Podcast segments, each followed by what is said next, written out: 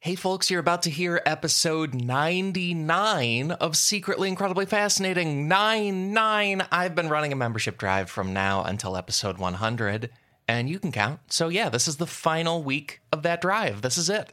Here's all you need to know for the final week of the drive. We've hit a bunch of the goals already, and so those are getting fulfilled, and I'm, I'm putting that stuff out and doing those new things for patrons and, and some of them for listeners in general there's a set of further goals that depend on additional financial support. I can't do them without your help. So, if we make it happen within this last week of the drive, I'll go ahead and do them. And if we don't, I need to put them on the back burner. I need to focus on what I can do with this show with the support it has. One good example of all that is the very next goal for the show, which we might have hit if we had an amazing day or two between when I taped this and now. But the next goal is to do regular and frequent and consistent live episodes of the podcast. And one of the key building blocks of that is guest pay, because I've always paid guests on the live shows even before we hit that guest pay goal. And it pays more than a regular episode. And so there's expense there. Without that additional support, I just can't do live shows very often. So that's the pitch for this last week. If you jump in and support the show, maybe we hit new goals, maybe we can do new things. If you don't, we don't, and that's okay. Because holy cow, I am already overjoyed about how these weeks have gone, how many dozens of new people have shown up and backed the show, or told a friend to check it out, and maybe that friend backs the show. And those are the two greatest things you can do for a podcast like this. So many of you have done that, and I'm just really grateful. I'm excited for this last week of the drive. I am thrilled to bring you episode 100 and then 101 and 102 and 103 and on and on, all because of backers. Oh, and speaking of episode numbers, please enjoy episode 99. Carrots, known for being orange, famous for being vitamins. Nobody thinks much about them, so let's have some fun. Let's find out why carrots are secretly incredibly fascinating.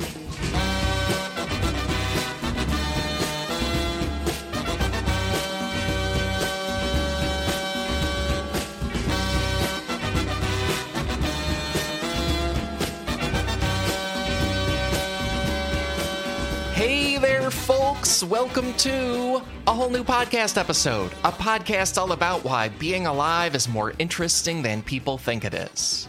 My name is Alex Schmidt, and I'm not alone. I'm joined by two wonderful guests this week. You've heard Jack O'Brien on the past episodes of this show about potatoes and about sewers. Also, hope you've heard him any weekday on his own podcast, The Daily Zeitgeist, or on his new NBA podcast titled Miles and Jack Got Mad Boosties. Those are both co hosted with the great Miles Gray and just wonderful stuff. And then you've heard Jason Pargin on several episodes of this show, most recently about chocolate. He's a full time novelist, best selling novelist. His next book on the way is titled If This Book Exists, You're in the Wrong Universe. That's the title. If this book exists, you're in the wrong universe. It's available for pre order. It's also the fourth book in the John Dies at the End series. It also stands on its own and explains itself. So if you haven't read any of that series, don't sweat it. You can jump in. Also, I've gathered all of our zip codes and used internet resources like native land.ca to acknowledge that I recorded this on the traditional land of the Canarsie and Lenape peoples. Acknowledge Jack recorded this on the traditional land of the Gabrielino Ortongva and Kizh and Chumash peoples. Acknowledge Jason recorded this on the traditional land of the Shawnee, Eastern Cherokee, and Saatsayaha peoples and acknowledge that in all of our locations, Native people are very much still here. That feels worth doing on each episode. And today's episode is about carrots. A self explanatory topic. Also, I have two additional things to say. Two other things to say about this episode and how it, how it turned out, how it shaped up. The first thing to say is that this episode is a little bit time warpy because Jack and Jason both brought in a lot of old stories from an old job. A website called cracked.com was a former workplace for all three of us, and it comes up a lot on this one, which I, in hindsight is my fault. Like as a producer, as a guest booker, because it's an independent podcast, I'm doing all the stuff. Like as the person bringing all three of us together, I probably should have expected some old memories to come up. After taping this, I did some rough back of the napkin estimating, and I believe the three of us, all put together, spent a combined 30 years Three zero, 30 years working at that website. Wow, numbers and stats already.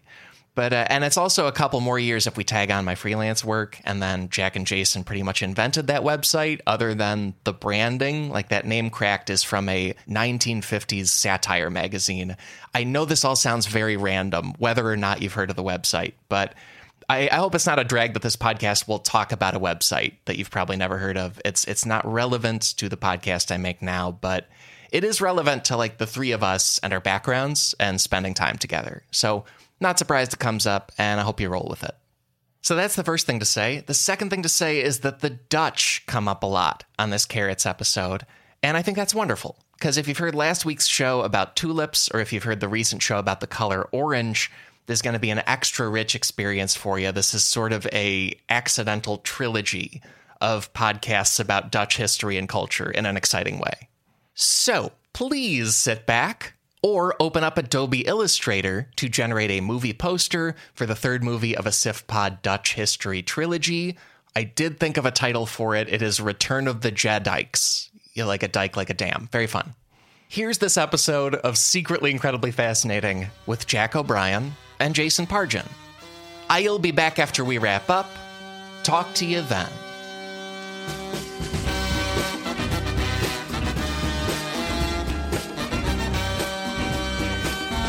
Jason, Jack, it is so good to have you as always. And of course, I always start by asking guests their relationship to the topic or opinion of it. Either we can start. How do you feel about carrots? My God, this guy really gets right into it, doesn't he? No formalities. This guy. I haven't seen him. I haven't seen him in months. He just comes right at me with questions about a very sensitive subject for me. Uh, carrots. Uh, carrots. I'm going to start kick this off with a useful life hack for those of you who tuned in and maybe you're new to the show and you're like, why am I listening to a whole show about carrots? They can't be that interesting. One, they are. That's the promise of the show. But if you don't believe us, um, here's a life hack for you. I personally do not like any carrots that I've made myself at home or that I've bought or eaten, but I love carrots quite a bit, eat them just fine when they are cooked in a dish in a restaurant. And I talked to a guy who worked at a number of restaurants and asked, What's the secret? Like, what do they do? And he said, What they do, and it's interesting, when they cook their vegetables, they just cook them in like two inches of butter. Heck yeah. Butter. So okay. that so Okay. and the science behind it is is that the the vegetables have like cells that contain like water. If you can replace that with pure fat and salt, Yes. they taste much better. So if you can turn the carrot into a sponge that has soaked up a bunch of liquid melted butter and use that as basically just a container, a vessel to deliver butter into the the diner, mm-hmm. that's when you've you've actually created a good tasting vegetable. And you can do it at home. I, I've tried it. Just orange carrot shaped sticks of butter is essentially what you get. It's just, it's just a vessel. Uh, it's, a, it's almost like a mold for Well, butter. here, and here's the thing, Jack. It can really be anything. It, broccoli, you can it, no, it- and- and fish, anything. It, all. It's like people tell me they love the taste of lobster. It's like no, you don't. You, you love dipping lobster in in the little In butter. tub of melted Yeah. butter. If they could just That's give you a bigger thing of butter, you would actually enjoy the meal better. They could give you a plate of anything, and you could dip it in there. Yeah. That's a that's the secret. If you're a food, just make it uh, the thing that oh well, you have to have it dipped in, just drenched in uh, drawn butter popcorn. Um, Yeah. so this is actually big for me because I actually the only way I've ever been able to motivate myself, basically, to do anything, is either with the promise of a nice carrot at the end of a job well done, um, or in the case that I fail, uh, a stick, uh, w- which I just brutally beat myself with. Um, those are, and that's that's my system. That's the Jack Alpha billionaire mentality system um, that you can read about in my upcoming uh, book that has me just a picture of me on the cover with my arms crossed. Uh, and yeah, Okay, I I have right away. Right away, I have to bring this podcast to a screeching halt and and I and express beef with what Jack just said. The phrase, the phrase "carrot on a stick." I thought it was the thing where you sit on a horse or donkey with Yeah. a stick, a pole, and then at, dangling at the end of the pole on a string is a carrot. And the, the animal Oh. will try to get the carrot, and the, but the carrot is floating in front of them, and they're so stupid they don't realize, oh, it's just me holding the carrot on a stick. But everyone uses the phrase the way Jack just did. They will when they talk the about stick. how a boss Yeah. was too rough, they'll say, "Well, you know, it was too much. It was it was not enough carrot and too much stick. Like he didn't offer positive motivation. He was always threatening to beat them with the stick instead of giving them the carrot." One of oh. us is wrong about the origin of that of that phrase. I don't care about the origin. I care about results, Jason. That's I'm in the results business, brother. It says I'm beating myself senseless with a stick when I fail. Uh, I think that's actually mainly what it's about. I don't know. I don't really even like carrots that much. Uh, it's really the beatings that uh, that are getting getting the job done for me. I think I think I understood it that phrase both ways. I thought it was holding a carrot in front of a horse's path, and then you have like a second stick for the hitting, right? I which is a real mess as far as understanding. but a that's two sticks. Yeah, right. Two sticks, You've- basically. yeah, Carrot on a stick and a stick. like he has two hands. You know. Because if you use the stick with the carrot attached to beat the animal, it's going to go thrashing around trying to chase the carrot as you flail around hitting it. It's going to be like trying to reach back and, and snatch the carrot and eat it. Yeah. Right. yeah. Anyway, someone Well- someone out there who actually knows which of those is correct. Uh, some future episode, maybe maybe Alex will talk about it. How about you, Alex? What, what, what do you like carrots? I do. I think I'm the most pro carrot. I like them raw the most, especially because I think when I was served them cooked as a kid, sometimes they're really mushy. You know, I like a I like a raw carrot, and I like carrots just a whole lot. I think they're delicious. They're up there with corn. They're up there with green beans, especially like a pan fried Chinese style green bean. Really great. Way into carrots. Really related to the topic of the bonus show, Bugs Bunny, because he was so into them. Yeah. Okay, Yeah. so this is going to blow you guys. I, I don't I don't want it to come across like I wasn't listening when you were talking, Alex, because I was. but I was also researching the origin of the phrase carrot and stick. You're not going to believe this, but the original cartoon of the carrot and stick was about two riders, one who was beating his donkey with a stick, and the other who was relaxing and tempting his donkey with a stick, but with a, a carrot or turnip tied to the end of it, saying that he was the more merciful one because the other guy was like wearing himself out and cruelly beating it, and the other guy was just chilling and rea- relaxing and offering it as in. So it was a, a like um, a very basic lesson about like offering incentives instead of threatening people.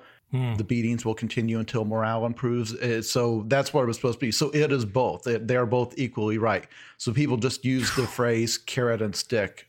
Um, Oh, but man. yeah, I felt like I, I feel such a weight lifted. I, I the the tension between Jason and I uh, uh, was thick, um, I, I'm, I'm glad we got to the bottom of that.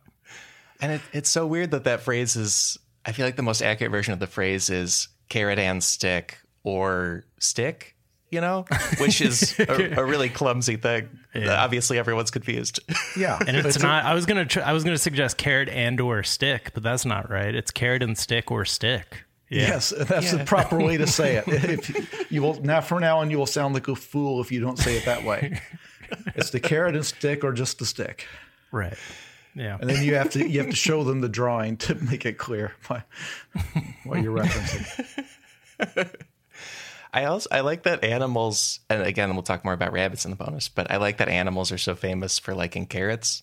Like Jack, when you were talking about your business success strategies of carrot and stick, I was imagining like a business book by an animal, like like a horse being like this. This is what it's about. Very to be an cocky alpha horse, with like yeah, with its arms crossed somehow. Yeah. Um, I I assumed all animals, rabbits, fish, anything would would like a good carrot if you just put it in front of them. We had one. We I've had three dogs in my life. Um, one of them did like carrots, and it was the first one. So I was like, "This is true. The carrots are the answer to feeding anything."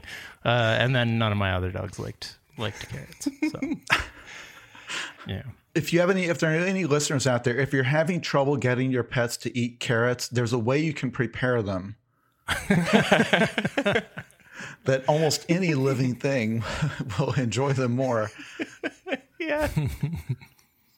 well, and, uh, and we have a bunch of stuff about carrots and their history and role in the world. So let's get into it. And on every episode, our first fascinating thing about the topic is a quick set of fascinating numbers and statistics.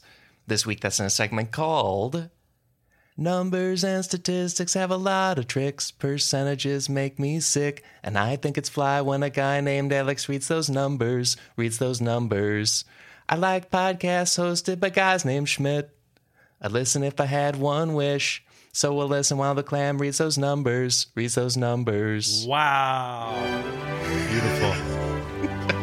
That's you. that's to to the tune of what? Oh come on. I mean, this this is Jason being a little bit shy about the fact that he has always been a huge LFO fan from the first day I met him. That was one of the things that he mentioned.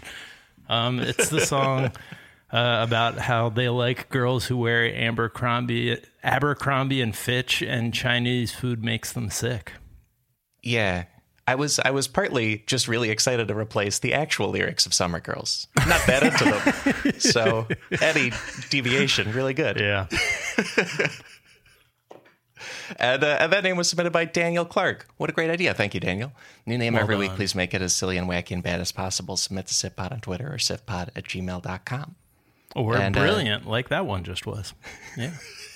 can do that. Too. Right. Or perfect. Same address, same email, same Twitter. Uh, Uh, and first number here is a, a, bit of carrot history. It's the 1930s. And the 1930s is when a team of Soviet agronomists, thank you, Soviet agronomists, they developed the current theory of the origin of the carrots we eat today. The source here is a book called Vegetables, a Biography. That's by Evelyne Bloch Dano, and that's in French. It's translated by Teresa Lavender Fagan. But Bloch Dano says there was a 1930s scientific mission to study crops grown in Afghanistan and Kashmir, and the goal was to discover things that would boost agriculture. They accidentally found that there was a huge variety of carrots there, just all kinds of different species and varieties. And they decided that this mountainous region of Western and Central Asia must be the center of carrot biodiversity and probably the origin of modern carrot crops. So, Afghanistan, Kashmir, that's that's there's other cultural and historical evidence backing that up, but 1930s Soviets did some like botanical agricultural checking of that being where carrots are from. And did they did they succeed? Or did they manage to start, you know, popping out big big loads of carrots for the yeah, Soviet I, people? I actually don't know if they lifted mm. any good tricks or tips. They just found out like this carrot fact for us, the three of us. So nice. we benefited. Yeah, well done. all right, I'll allow it. Well done, Soviet agronomists. I, w- I was withholding my praise, but all right, fine. but this gets into what I find interesting about this subject and why I wanted to do this episode. Because the thing they were investigating was not where uh, God put the carrots on the earth when he created it, 6,000 years ago. They were trying to find right, where right. people had invented carrots. And this is something that I feel like everybody knows if you pin them down on it, but nobody ever thinks about, which is that when you go to the grocery store, everything in that produce section is man made. That yeah. it is stuff that has been created, like none of that stuff, because in the early 2000s or some somewhere around, around then, there was a viral video from some televangelist who gave this entire had this entire bit he did on the 700 Club or whatever those. I think Christian, it was Kirk Cameron actually. It may have been Kirk Cameron, um, but he he did a thing on how the banana was proof that the Earth had an intelligent design because the banana fits perfectly in the hand. It peels easily and it has all these nutrients that humans need. Like this is evidence that God put bananas on the earth for us. And, you know, otherwise, right. what a coincidence it would be. And the guy was blissfully unaware that, of course, the banana, as you see it in the grocery store, did not exist until banana farmers made them. The, the wild version of the banana is not something you could eat or would want to eat. It was developed over centuries. So when you're talking about the carrot, you're talking about the invention of a thing, and we're going to dig into the exact like steps it went through. And, and we because people are afraid of like genetic modification stuff like that, but we've been doing this forever. Yeah, big time. That's I, I still remember um like there was an article we did about like things you won't believe are man-made back at Cracked, which was a website that we used to all work for. Like the picture of what corn started out as and then like what what it eventually became and you know the the fact that it basically just looked like a uh, like wild grass. So when you go from a wild like piece of grass to corn on the cob or when you go to what bananas used to look like to what bananas look like now there there's a similarity in like the the shape that they're going for do you do you know what I'm talking about? Like, d- doesn't it seem oh, mm-hmm. like very phallic? like they they were like, you know what would be better is if instead of having these like two little pieces of corn on the tip of a uh, stalk of grass, um, it was just a giant like you know right. looking thing that was covered in corn. I've always just liked to imagine what that first uh, reveal was like.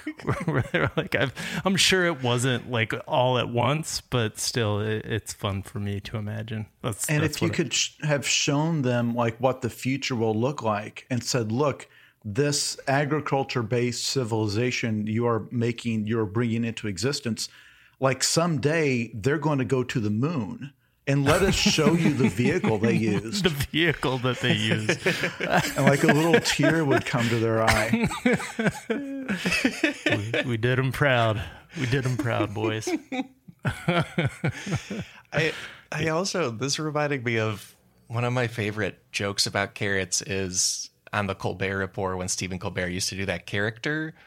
Like he had a strong belief that baby carrots are trying to make him gay and he and in and his character did not like that you know but like right. he yeah, yeah. I, I think it's something about how a baby carrot is somewhat less phallic like it's shorter it's smaller like they never explained the joke he just always said that was what was going on and i think it's tapping into this weird thing yeah well and as we'll learn it's the it it's not a baby carrot technically so the thing that it most has it's like a baby shaped thing? Like that that is the shape of a baby yeah. so i don't i don't know if you're allowed to say that on this podcast but uh, I, have had baby boys and that's that's the thing that the baby carrots most resemble.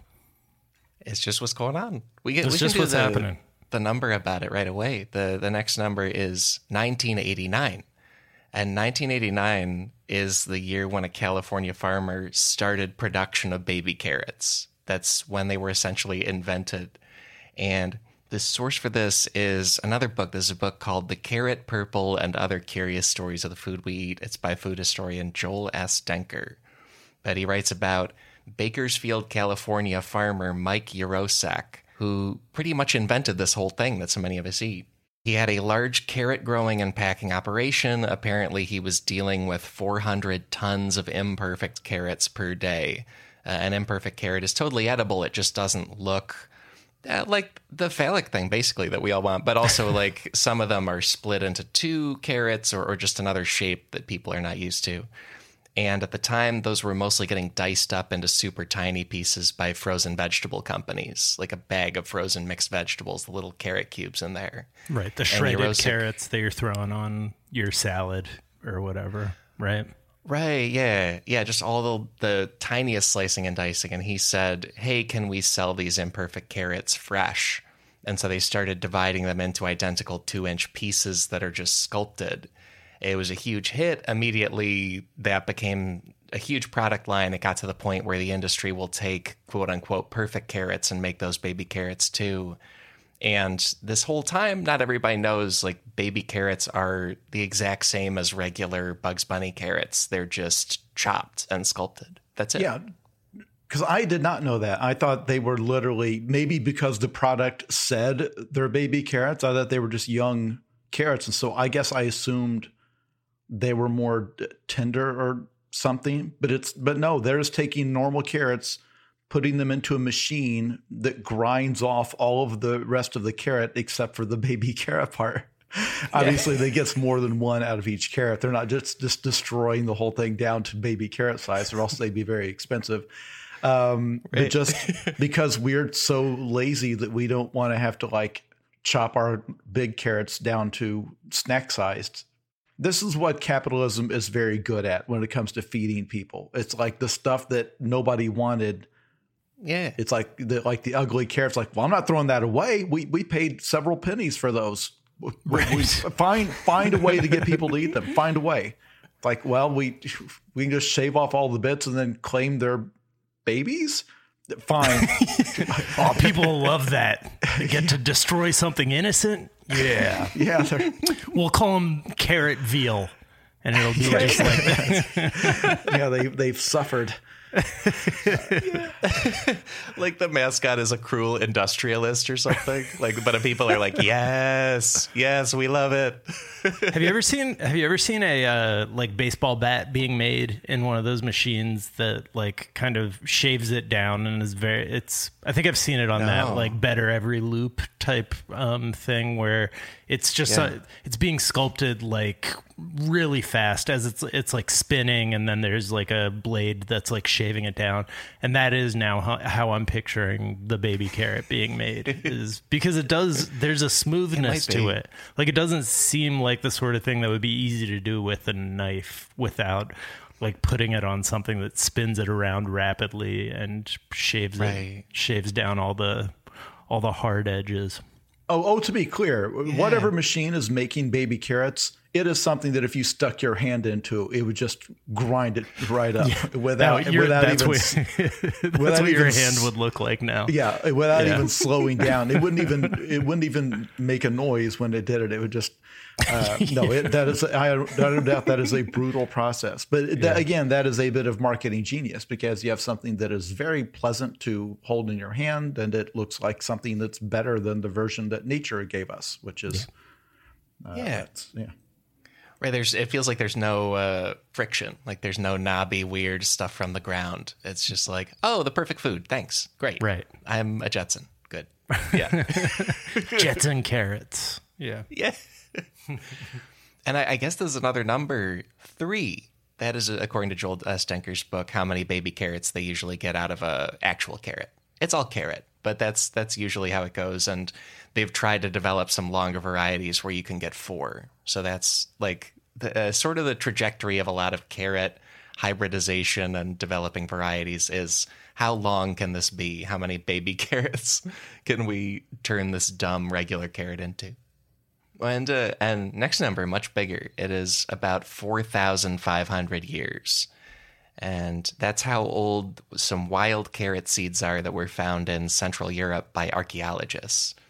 And this is Joel S. Denker's book again. He says that archaeologists found wild carrot seeds from around 2500 BC at Neolithic campsites in what's now Germany and Switzerland. Uh, but also these wild carrots. This this is still a plant we have today. It's just very different from the carrots in the grocery store. This is primarily a flowering, weedy plant. In North America, it's often called Queen Anne's lace. the The main feature is above ground, you get big bunches of tiny white flowers, and like below ground, there is a tiny white taproot the the taproot is the official name, like the botanical name for the whole orange thing that we eat in a, a farm carrot. But the uh, the tiny root there is super bitter tasting. Its scientific name comes from the Greek word "daucus," which means burn, because this plant has mainly been used to feed grazing animals with the big uh, green flowery part, and then like that little bottom part has was first ever used as medicine. So is a totally different plant.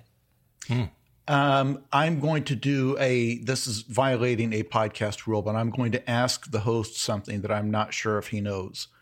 Oh no! In terms of evolution, is the idea that of the root being bitter so that it does not get eaten? Because presumably, if they bite the green part off, that will simply regrow. That if they take up that root and eat that part, it's it's now a dead. It's dead. It can't. Obviously, that's the part that grows.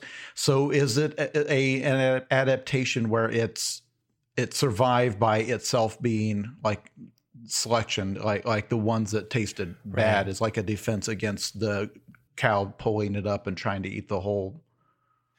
I yeah, that's something I don't know, but I'm pretty sure because because what I do know, and we'll talk more about later, is that the taproot is a storehouse of energy to create more plants up top above the ground. And so this this wild carrot is basically the reverse of our farm carrots, where the goal is a bunch of stuff above the ground, and what's below the ground is just there to fuel that. And is the taproot uh, just going on to continue to try to stump you?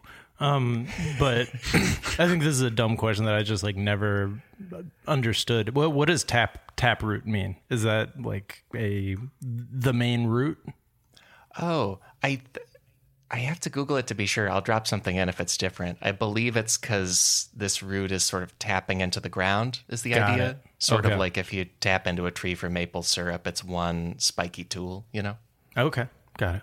I'll correct that if that's not the thing. Jack, Jack I think he just pulled that out of his butt. I know that's that sounded like such bull. Um, wow. Uh, yeah, it seems like a, a straight tapering root growing vertically downward seems to be the the thing. So I think you're right.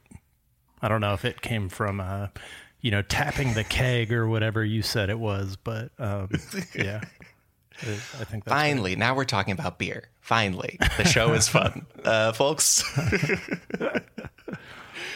but uh, and the last number for the takeaways because we have a couple of them. Last number is something Jason discovered. I, I didn't know about it, but the number is 13 years. And 13 years is how long a Canadian woman lost her diamond engagement ring before finding it again thanks to a carrot. And it turns out there's a whole genre of news story where somebody loses a ring, usually a diamond ring, and then by farming carrots in the area of the ground where they dropped it, a carrot grows around the ring and then they pull it back up out of the ground and find the ring again. It's wild. Specifically, they What a good pull, genre. They pull a carrot out of the soil, and the carrot is wearing the ring. Yeah. This was something that came up in a cracked article pitch years and years ago. Um, and then we we ran it because it was like a- an article about we did lists for people who've never been to the site, and it was like weird coincidences. This is like the one in a billion chance this person had lost their ring again, not not a month earlier, but it was more than a decade earlier, and then it this thing had they'd lost it out in the yard or in their garden or whatever, and somehow by some long odds, a carrot root grew down through the ring under the soil wherever it happened to get buried. And then when they pulled the carrot up, it had grown into the ring and the carrot was wearing the ring. It sounds like something out of a fairy tale. But then years later, somebody else tries to pitch that in an article, and we tried not to reuse facts if we could avoid it. Yeah, back then, yeah. And it's like, well, no, we, we did that story already. And then I looked it up and it's like a different name. And it's like, wait, it happened again? so what Alex is talking about, I went, I just sat down and started Googling carrot comes up growing lost ring. I found four news stories from all around the world just in the last 10 years, going back to about 2000, 2000, what was it, 2011. There's one in 2016, one in 2018, one in 2017. And obviously, and Jack asked the same question that I know a lot of listeners are asking are these farmers just doing this to screw with us? Are they intentionally like when they're planting, they just poking the, the seed like down through their, their wife's?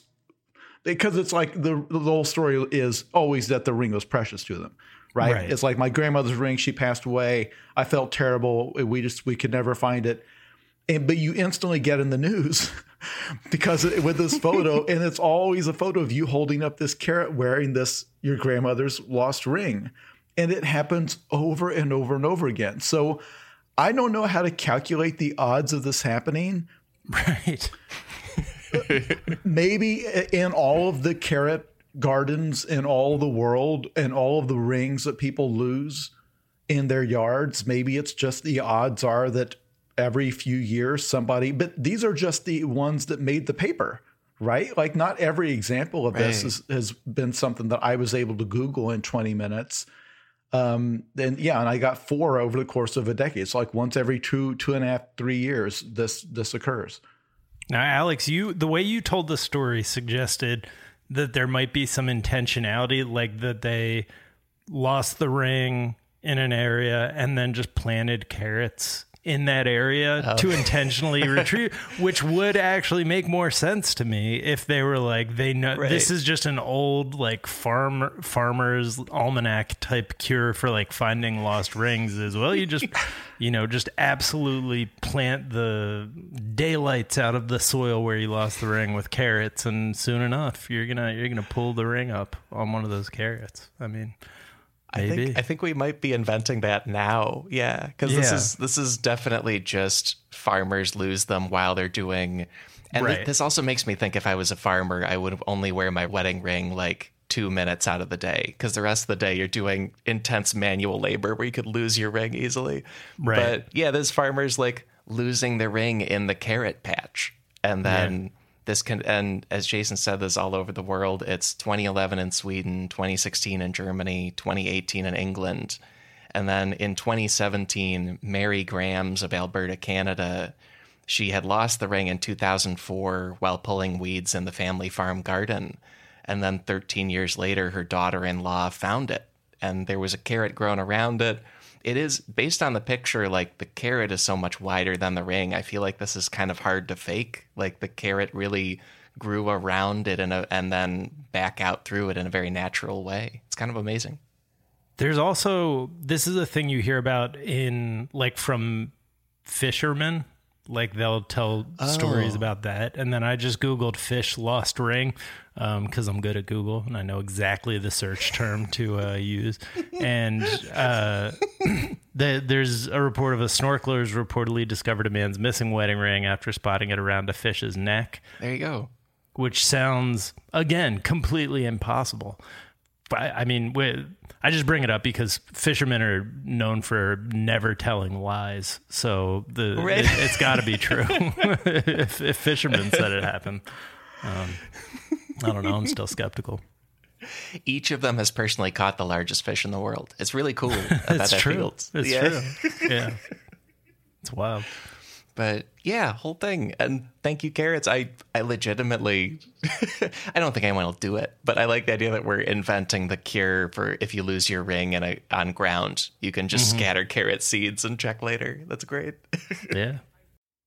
All right, off of that, we're going to a short break, followed by the big takeaways. See you in a sec.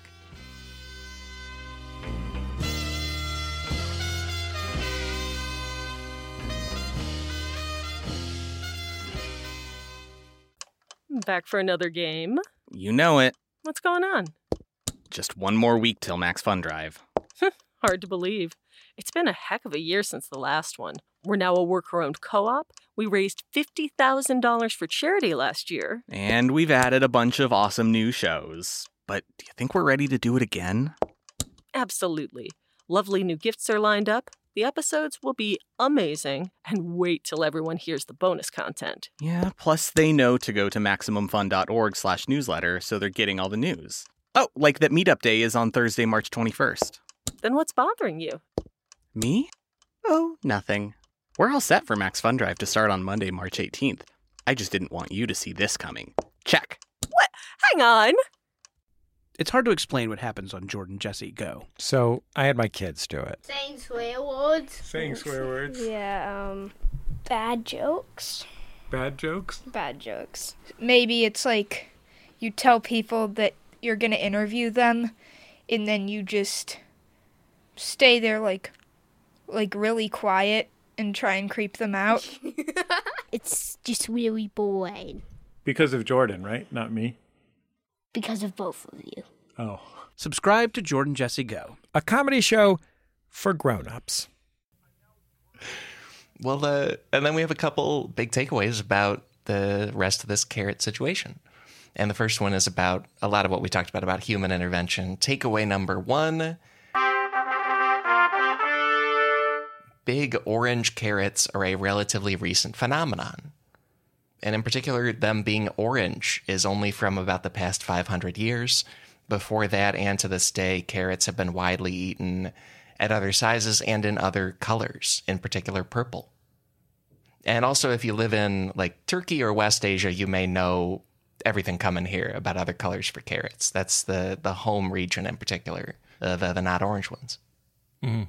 I feel like that's a things that a kitchen that offers artisanal and just that word anywhere on their menu will will uh, pride itself in offering carrots that don't that aren't Oh, yeah. orange like that. That feels like a a recent food trend, a rediscovery in the foodie community. But they don't really taste different, right? Yeah, they taste pretty much the same. Well, yeah, we'll talk about some slight vitamin differences and stuff, but Mm. but yeah, you're still getting that same general kind of plant. I'm also I'm thinking of blue potato chips now. I remember being offered blue potato chips in a fancy situation. Like And you you just think, flipped the bowl that they were, they were offered to you in, right? he said, "What devilry is this?" I am no fun. Yeah, I'm tough to be around. I don't want to. I don't want to come off like I, I wasn't listening to what you just said because I was. Um, I am looking at a photo of a uh, lost engagement ring wrapped around wrapped around a Okay. potato. All right. So it's Oh, just send it anything to in the ground. Yeah. Yeah. Okay. Which makes sense. I mean, again, it, it would just it- it just has to grow through there just right, like it's one in a million. Again, unless they just carefully cultivated it this way. But um, yeah, so it's it is not as common. I have photographic supposed proof of it happening at least once. Well, and uh, and with carrots, as far as their like change in color over time, there's a couple sources here. It's the two books from those numbers: "The Carrot Purple" by Joel S. Denker and "Vegetables: A Biography" by Evelyne Bloch Dano, and then a research compilation book called "Food: A Culinary History from Antiquity to the Present" that's edited by Jean-Louis Flandrin and Massimo Montanari.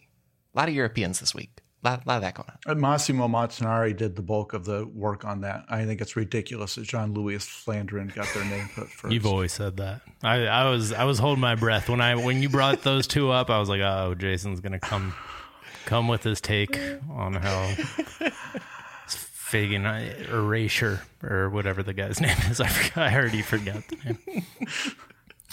And then I, Joe Rogan style, I'm going to make a five hour podcast with John Louis Flandrin because he's been silenced by these critics. Uh, Thank you. Ugh.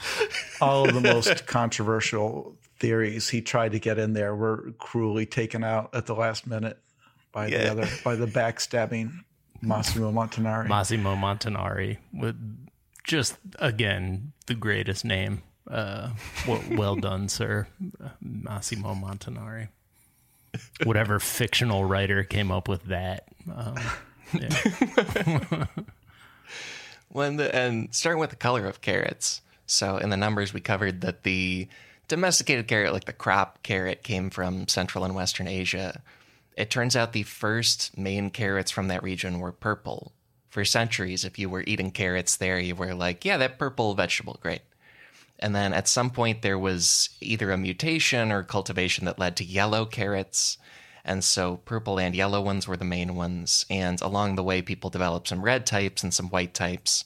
We don't start to get orange ones until around the 15 and 1600s in Europe. Hmm.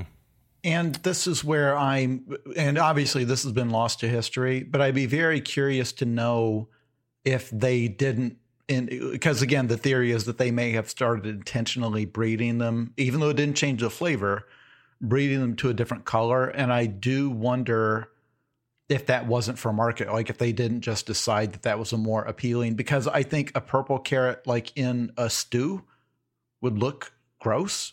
Hmm. You know they were making things to look appealing one way or the other uh, Yeah. for sale or for whatever so they would have every motivation to do it even if you know modern capitalism didn't exist back then they still needed to make an appealing finished product uh, so i that that's interesting to me that we don't know if it happened by accident or if there's some enterprising person who's like the only thing i don't like about carrots is how they look Right. it's that's that's a weird it, it it's it's a unpleasant color to have in my in my uh my chili or whatever whatever they were making the color orange. You know, like we there's certain medications we make orange, and fruit juices we will make orange. Like it's it suggests M and M's we make orange. the wrapping like- paper around uh, the best candy, uh, Reese's peanut butter cups. Yeah. it suggests like sunshine and happiness and like it's a happy it's just a happy color whereas like sleep medication is always blue blue is the color of being sleepy and tired or whatever or dead. Or know. dead Yeah. well, I, and I also I wonder if at least some of this is social too, because like orange carrots feel bright to me and feel sunshiny to me, and then I was surprised to learn that in some countries, especially Turkey, they're still eating tons of purple carrots, and like there are I especially associate modern processed foods with being like like blue raspberry in a way that is thrilling to me in a childlike way. I'm like, hell yeah! I'm glad that's bright Technicolor blue in a way nothing is. Good. Yeah. Great. Yeah, I feel like that's where the um the like artisanal backlash thing is coming from is like, well, carrots shouldn't be orange because that's what my brain wants them to be and like that's just the like I can't trust my brain anymore because it's been tricked for so long by like the straightforward, you know, machinations Yeah. of um, capitalism. but I think there's something with the social thing. You know, I used to wear, you know, bouquets of carrots around my neck to court women. uh, you know, just let them know. because you're a horse, and you know they Yeah. were the fellow horses were interested. Like, oh, Yeah. no, I, uh, yeah, and, and as far as this progression, like it is also at least partly branding because some people in Europe said purple carrots too irritating. Apparently, we uh, we had this spread of domesticated carrots where they spread east from Iran to China in the 1200s, then Japan in the 1600s. And then the same progression goes west. They reach Holland, France, and Germany in the 1300s. And then Joel S. Denker says refugees from Flanders were the first to bring carrots to England. That's how England got them in the first place.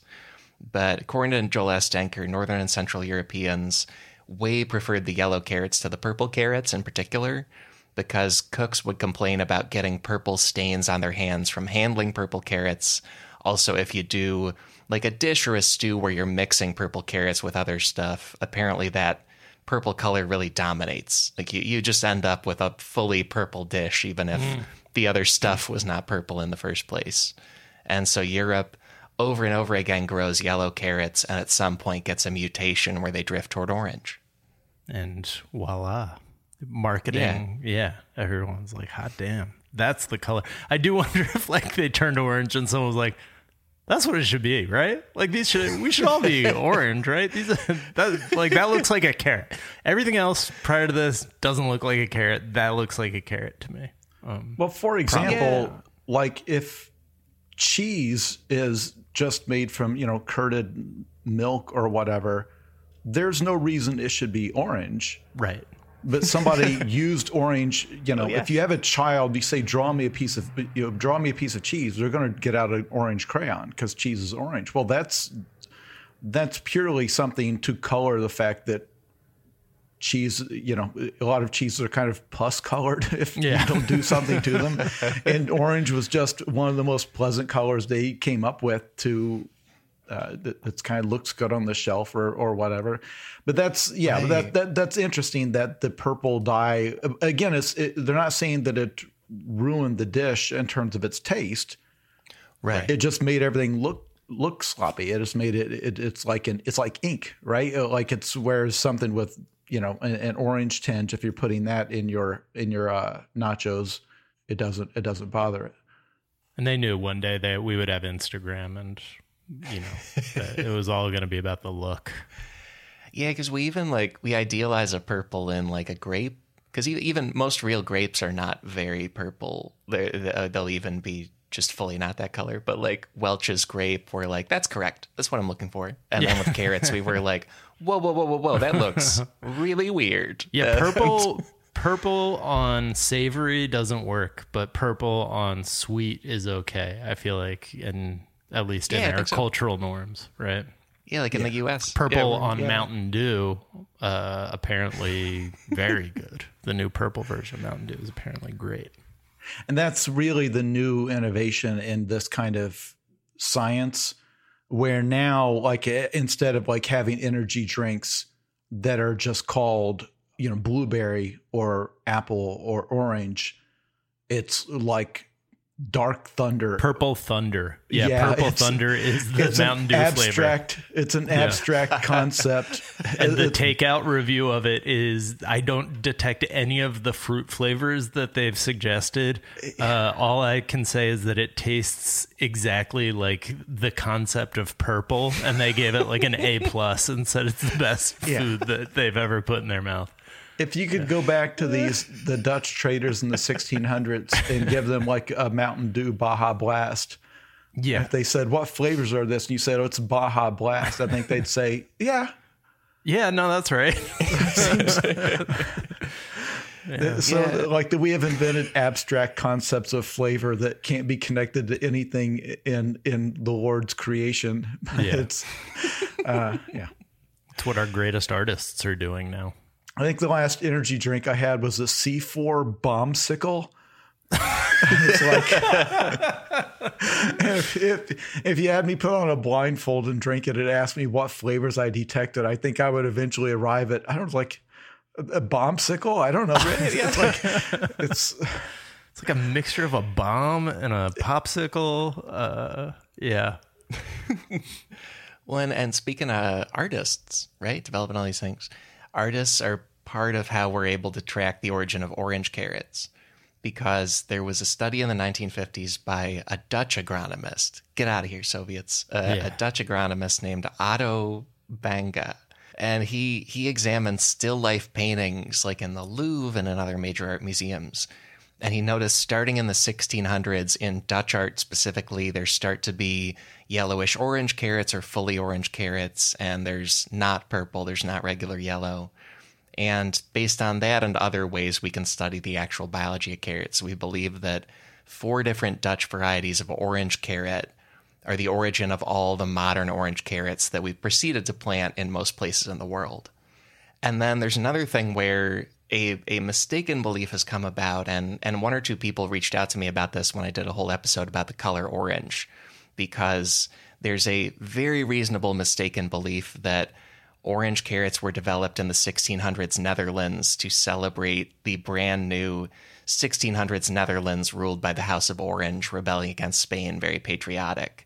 It turns out that's probably just a coincidence. Just this royal house that branded itself and its country on the color orange and carrots that are the color orange kind of happened at the same time. It it wasn't farmers trying to be patriots. yeah. And that may be a fact that we, consciousness. Yeah. a, a fact that we printed as true and incorrect when we were there, but it's Yeah. it's too It late. the thirty percent that we were just like, we, we really don't have time to fact check this. We're just Yeah, gonna. uh, it sounds pretty good. None of us go. have access to the CMS to go in and add a disclaimer to that, so it's Yeah, very much cut off from that. Uh, yeah.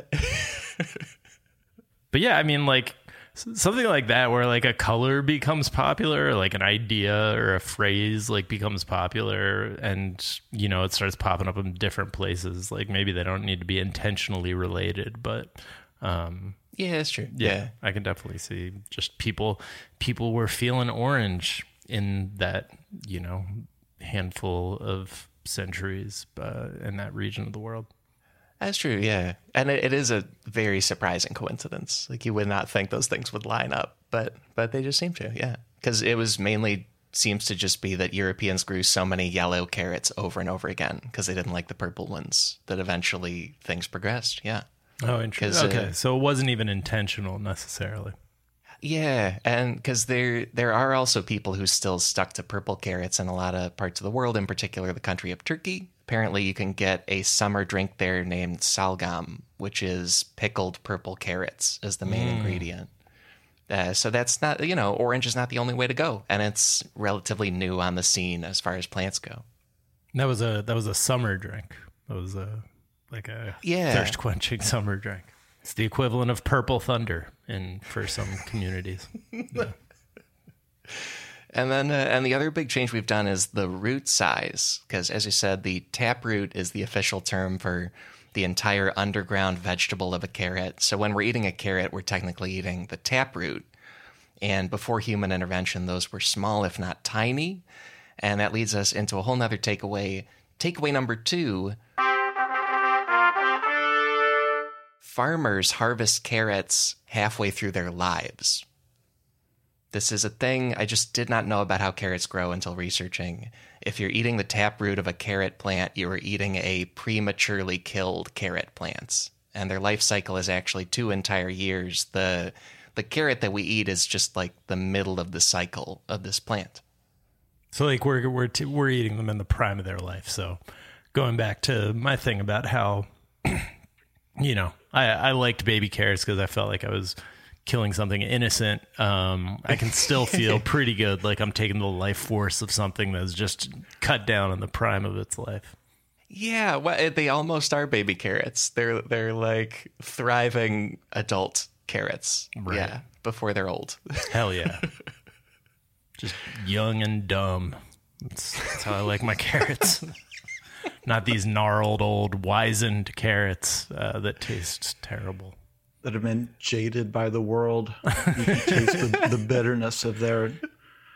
They've been they've been through a couple of divorces and it's just not. They've lost the ability to trust. Yeah, to trust in people. They've people. stopped and started smoking like three times. Um, is, is the reason that they've uh, is the reason that they just like taste better? Is that kind of why why we kill them so young? Yeah, mainly, and it it partly comes from why they grow this taproot at all. Uh, the key sources here are the YouTube channel of the University of Wyoming extension, like the ag part, and then also a great video by a farmer named Jag Singh. But uh, the biology of carrots, they are a biennial plant. That means they have a two year life cycle. And what happens is in year one, there is a very small green plant above the ground and a larger and larger and larger taproot below, a larger and larger, let's think of it as orange part of the plant. And then that taproot, part of why it's so exciting as a food for us is that it's a structure storing a bunch of energy that's ready for harvest after about three months, very quickly. And then in year two, what happens is the taproot's energy gets taken by the whole rest of the plant and it's focused on growing a much bigger flowery green plant above the ground. Like the the ultimate goal, if if carrots had minds, the ultimate goal would be I want to have a bunch of flowers, a bunch of stems, a bunch of seeds to make more carrot plants other places. And the taproot is like an intermediate stage that we just value a lot as humans. Sounds good. Had no idea that's going on. Yeah. Yeah, and if you and if left in the ground, they turn into these terrifying David Cronenberg, Yeah, witch carrots. yeah, carrot monsters. It looks like you, you like you could go viral pulling up one of these and say these are what carrots look like when grown next to a nuclear power plant, or or when exposed to five G. Uh, the Right. five G tower, Right. my carrots look like, and it literally is just a carrot from year two of its natural growth stage, but it looks like this mutant thing with tentacles.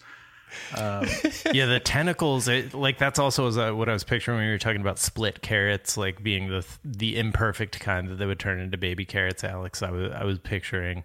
Like I, I've definitely seen that sort of you know.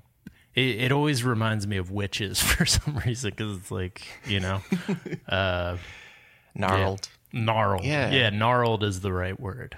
That's And it, and I'm gnarly, bro. I'm so excited for people to see. They- They're brief videos if people want to watch, or we'll, I'll try to put screen caps in the links because, like, there's a thing that farmers, especially amateur farmers, have run into where they just keep letting a carrot grow by accident. Like, they don't harvest it in year one. And then in year two, the taproot becomes crazy. Uh, it becomes a much like it, it's often still a big size, but it turns into a weird pale color. It turns into a much more like wooden texture. It becomes something that is very, very strange looking. We'll have a bunch of pictures linked. And from there, it generates a bunch of beautiful flowers, and those have seeds in them. And those seeds are how you can plant new carrots. But if farmers forget to harvest these things, they end up with a like a Stranger Things version of the plants. Like they're Yeah, like, oh, this is sure. not fun at all to eat or look at. What happened to my thing? I I shouldn't have left it cooking in the ground for so long. Yeah, it looks evil. Looks it looks like a, Yeah. a mistake and something that uh, my God would never allow. I don't know what, what's going on. Must be asleep at the wheel when it comes to these things. Because, uh, jeez, Yeah. Right, this would really throw Kirk Cameron. It was like, yeah, God designed it, so you really, really have to pay attention to its life cycle and pull it at the exact right time. Right. Otherwise, it gets super weird and demonic. Yeah. This is why I love the food episodes of this show. Yeah. Is, is that everything we eat, there's nothing natural about this because we have over time figured out like what's the exact best way to get the part because obviously the carrot's goal in life is not to have us eat its root. Its goal is to reproduce. That we and it's whether you're talking about this whether you're talking about bananas which literally have can only be grown by cloning them because we don't do the seed distribution part at all. Um, and like there's a viral image that goes around the internet every once in a while reminding everybody that there are six different vegetables that are all from actually from the same plant Yeah. cabbage, Brussels sprouts, kale, broccoli, cauliflower. That's all from the same plant. That is just they've each they've taken the plants and then bred them to emphasize like a different part of their structure to get the biggest, fattest cauliflower, the biggest, fattest broccoli. But that's all from the same plant that I cannot pronounce. Um, but you, Hey, I can I can pretend to know it's like Brassica oleracea, and Brassica is part of mustard. That came up in the mustard episode, so I think it's related to that too. It's it's all one What? thing. well, and, and the thing is that so much of what we call stuff is was literally just named by a corporation at some point. So so they would they would hide that fact by just coming up with some appetizing name for whatever this thing is they're selling. The same way they fooled us all with the baby carrots thing. Right. Uh, it is it's it is fascinating how most of us don't know what our food would look like if it were allowed to just grow and do its thing as an organism versus as food for us uh, because we still same way we look at horses and think of them as transportation rather than organisms uh, we just look at this it's like well this is the thing that grows cauliflower for, for us to eat. It's like well yeah but what what is the cauliflower from the organism's point of view? Like why is it growing that? And like with kale it's like they said what's the worst part of this plant that we can Let's see if we that what's the can- most leathery unpleasant Yeah, that we used to only sell to Pizza Hut because as the garnish for their pizza bars. yeah, the- to, to yeah. put to put, Put in between, between the the vats. actual stuff on the bar to Yeah. make it look yeah yeah. Yeah, all these plants. I feel like for so many decades, just so many of us are not near farms. Like putting this together, I realized when I was watching videos of a guy be like, "Carrot year two, it's crazy." That's probably the first time I've actually seen carrots harvested out of the ground. And before Right. that, it was Bugs Bunny pulling them out of a cartoon ground and getting yelled at by by the sheriff of Nottingham. Like it's not it's not something I'm close to. And then I learned about it for this. It's great. I don't know. You sound like you're pretty educated. That, that Bugs Bunny story was pretty. Uh, I think that's how how carrots I- usually come out of the ground. I also know like three pieces of classical music, so it's pretty good. Uh, the ones he did son. specifically. That's it. Uh, they're mostly about wabbits and barbers. That's the main songs. Uh, Those yeah. are the those are the main ones.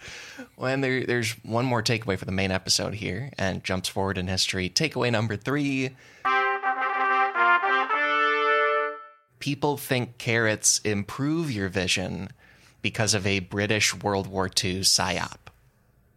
Uh, psychological operation is a psyop. Uh, th- this is somewhat scientific. Like carrots can support your vision and, and help maintain it, but there's a misleading thing the British did to lead people to believe that they give you like night vision superpowers. And it's not true, but it stuck with us. is that still out there that carrots help your eyes i heard that when i was a kid i was I like I did too. This is the I I don't think I remember hearing it. I I think all my memories have been replaced by things we learned while editing cracked articles, so I don't even know if I ever believed it. I just know that it was a belief.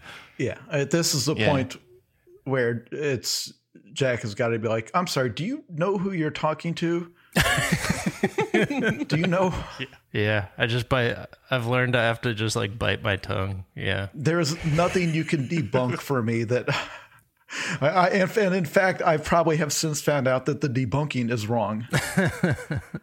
like, I feel like the internet specifically taught me so much about World War II propaganda. Specifically, like the internet loves exploring how people in World War II lied to the other side in World War II. It's one of the favorite things of people online. So into it. Yeah. Yeah. But like we have, you've pasted in a piece of this is from a propaganda campaign, right? Yeah. Like they poster. they intentionally put this out there. Yeah, this was very. This was not like people vaguely hoped they could convince people. Like there were posters printed when that was hard to do in the 1940s. And the the key source here is a piece for Smithsonian Magazine. Actually, it's a piece by K. Annabelle Smith, and Joel S. Denker's book talks about it too. But starting with the myth in in World War II, Britain's government and military they fomented a myth that carrots improve your vision and give you stronger night vision. And I'll have a poster linked here. The text on the top is Night sight can mean life or death. And then there's a picture of a soldier at night. And then the banner says, Eat carrots and leafy green or yellow vegetables rich in vitamin A, with huge quotes around the letter A. I don't know why. uh, essential for night sight. End of quote of poster. And they, they would, this was not the only poster like this. Like they put a vibe out there to say, hey, whether you're a soldier or a civilian afraid of bombings, like if you eat carrots, it will make you more capable of seeing that stuff coming in the dark. Yeah. But they weren't really putting it out to their people, were they? They were putting it out so the Germans would hear it. They, they were putting it out as like, hey, fellow British people, this is an advantage we can have. But the goal was to fool the Germans. And this was because the British had a technological advantage. Uh, German bombers started attacking England at the, you know, as soon as they conquered France, essentially. And in particular, they attacked at night, which is why some British cities instituted nighttime blackouts. But according to the Smithsonian, quote, the Royal Air Force were able to repel the German fighters in part because of the development of a new secret radar technology.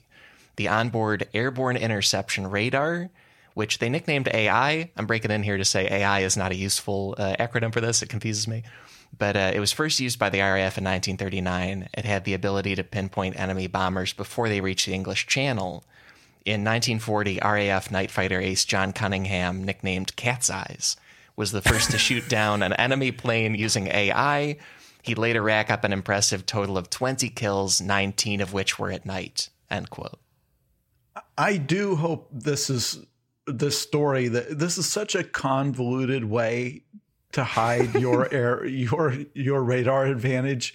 Like whoever came up with this plan Right. It's like, well, let's just tell them that that it's the carrots because they must have found out that German that Germany didn't have a lot of carrots or something that they couldn't. So you know that this is like the difference. Our, we have a lot of carrots here Or in, they hated carrots. in England.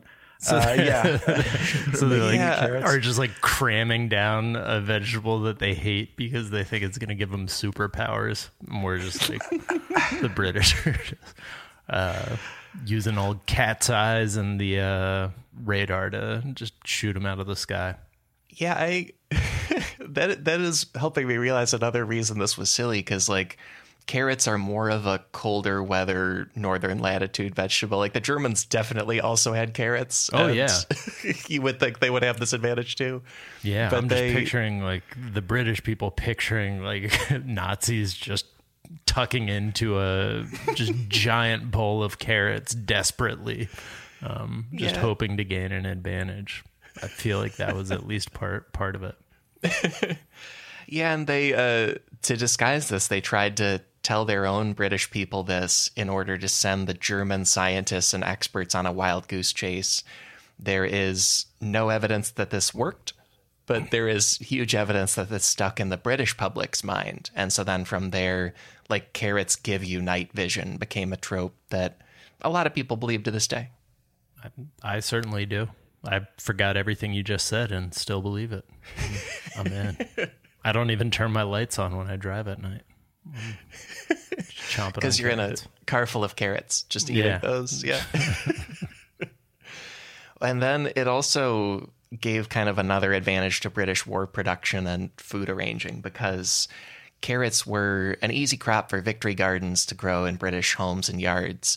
And then carrot desserts were one of the best substitutes for desserts made of sugar because sh- actual sugar was very tightly rationed. And so psychologically, British people did benefit from believing that the less good carrot desserts that they were eating were also giving them powers. You know, that was just an easier way to, you know, smooth things over with real cake not being so available. I like carrot cake.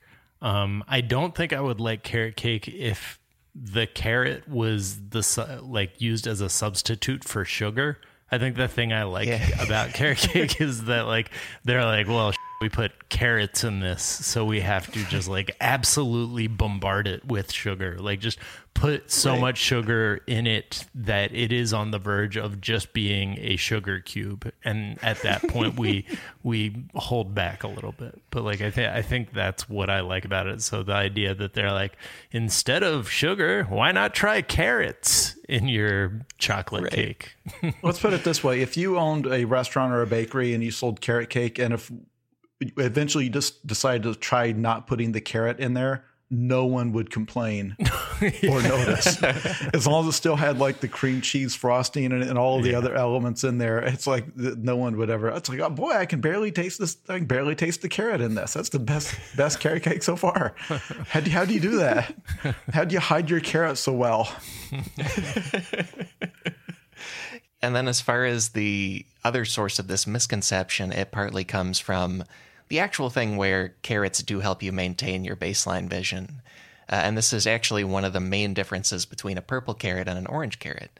Because carrots have vitamin A in particular because the orange ones have substance called carotene. And carotene is a pigment containing compounds high in vitamin A. And a 1998 Johns Hopkins study, as reported by the New York Times, found that supplemental pills could reverse poor vision among those with a vitamin A deficiency if you just provided more vitamin A, provided more carotene. And in his book, Joel S. Denker interviews Philipp Simon, who's a geneticist for the USDA, and he says that orange and purple carrots have different disease resistances and also different levels of vitamins. And the orange ones actually have more vitamin A because of that orange color that they're, or they have more vitamin A because of the carotene giving them orange color.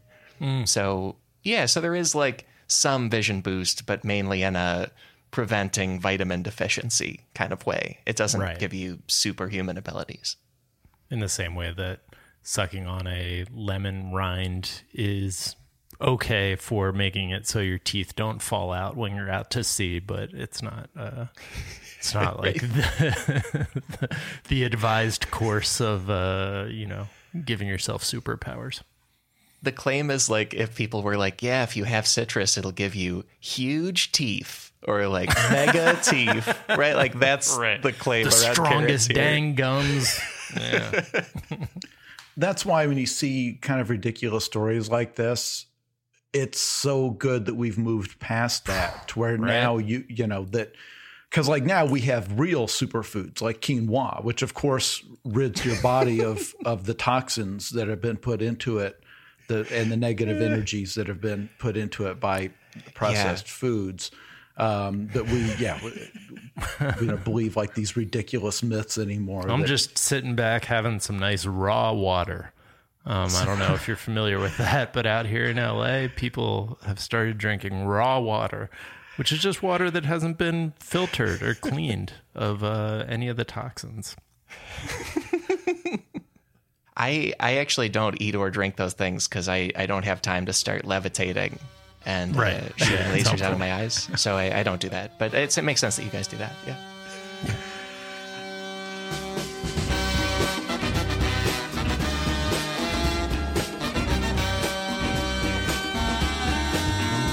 Folks, that is the main episode for this week. My thanks to Jack O'Brien and Jason Pargin for another round of Sif Pod. Anyway, I said that's the main episode because there is more secretly incredibly fascinating stuff available to you right now. If you support this show on patreon.com. Patrons get a bonus show every week where we explore one obviously incredibly fascinating story related to the main episode. I already foreshadowed this week's bonus topic. It is Bugs Bunny and his love of carrots. Where that came from, why it's a thing. Visit sifpod.fun for that bonus show, for a library of more than eight dozen other bonus shows, and to back this entire podcast operation. And thank you for exploring carrots with us. Here's one more run through the big takeaways. Takeaway number one big orange carrots are a relatively recent phenomenon. Takeaway number two farmers harvest carrots halfway through their lives. And takeaway number three people think carrots improve your vision because of a British World War II psyop. Those are the takeaways. Also, please follow my guests. They're great. Jack O'Brien is on Twitter at Jack underscore O'Brien, and his podcast is The Daily Zeitgeist, or as it is often said, The Daily Zeitgeist. That's an iHeartRadio podcast. It's available everywhere, available often. There's daily episodes and daily trending episodes every weekday. Jack is also co host of Miles and Jack Got Mad Boosties, which is a fun new NBA podcast. And Jack makes that with his TDZ co host Miles Gray. Hope you remember him from last week's show about tulips. And I hope you are continuing to be interested in the NBA. They have the most interesting offseason of really any American sport, I would say. So it's it's worth checking out because you want to know what all the, the Supermax contracts are going to be. Jason Pargin is at John Dies at the EN on Twitter. That's the phrase John dies at the end minus a letter. Speaking of John dies at the end, Jason has a new book coming. It's available for pre order. It's called If This Book Exists, You're in the Wrong Universe. And that book is the fourth book in the John Dies at the End series. Also stands on its own. Again, that title is If This Book Exists, You're in the Wrong Universe. Pre order info is going to be on the show links for this and also at Jason's Twitter at John Dies at the EN. Many research sources this week. Here are some key ones, and I used a lot of reference materials this week. Those books include The Carrot Purple and Other Curious Stories of the Food We Eat by food historian Joel S. Denker. Also used Vegetables, a Biography. That's a French language book by culture historian Evelyne Bloch Dano, translated by Teresa Lavender Fagan into my language English. Next book is Food, a culinary history from antiquity to the present, that's edited by Jean Louis Flandrin and Massimo Montanari. Oh, those two. And then tons more resources from the internet. In particular, the YouTube channel of the University of Wyoming Extension, a Smithsonian Magazine piece by K. Annabelle Smith. Find those and many more sources in this episode's links at sifpod.fun. And beyond all that, our theme music is Unbroken Unshaven by the Budos Band. Our show logo is by artist Burton Durand. Special thanks to Chris Souza for audio mastering on this episode. Extra, extra special thanks go to our patrons. I hope you love this week's bonus show. And thank you to all our listeners. I'm thrilled to say we will be back next week with episode 100 of Secretly Incredibly Fascinating. So, how about that? Talk to you then.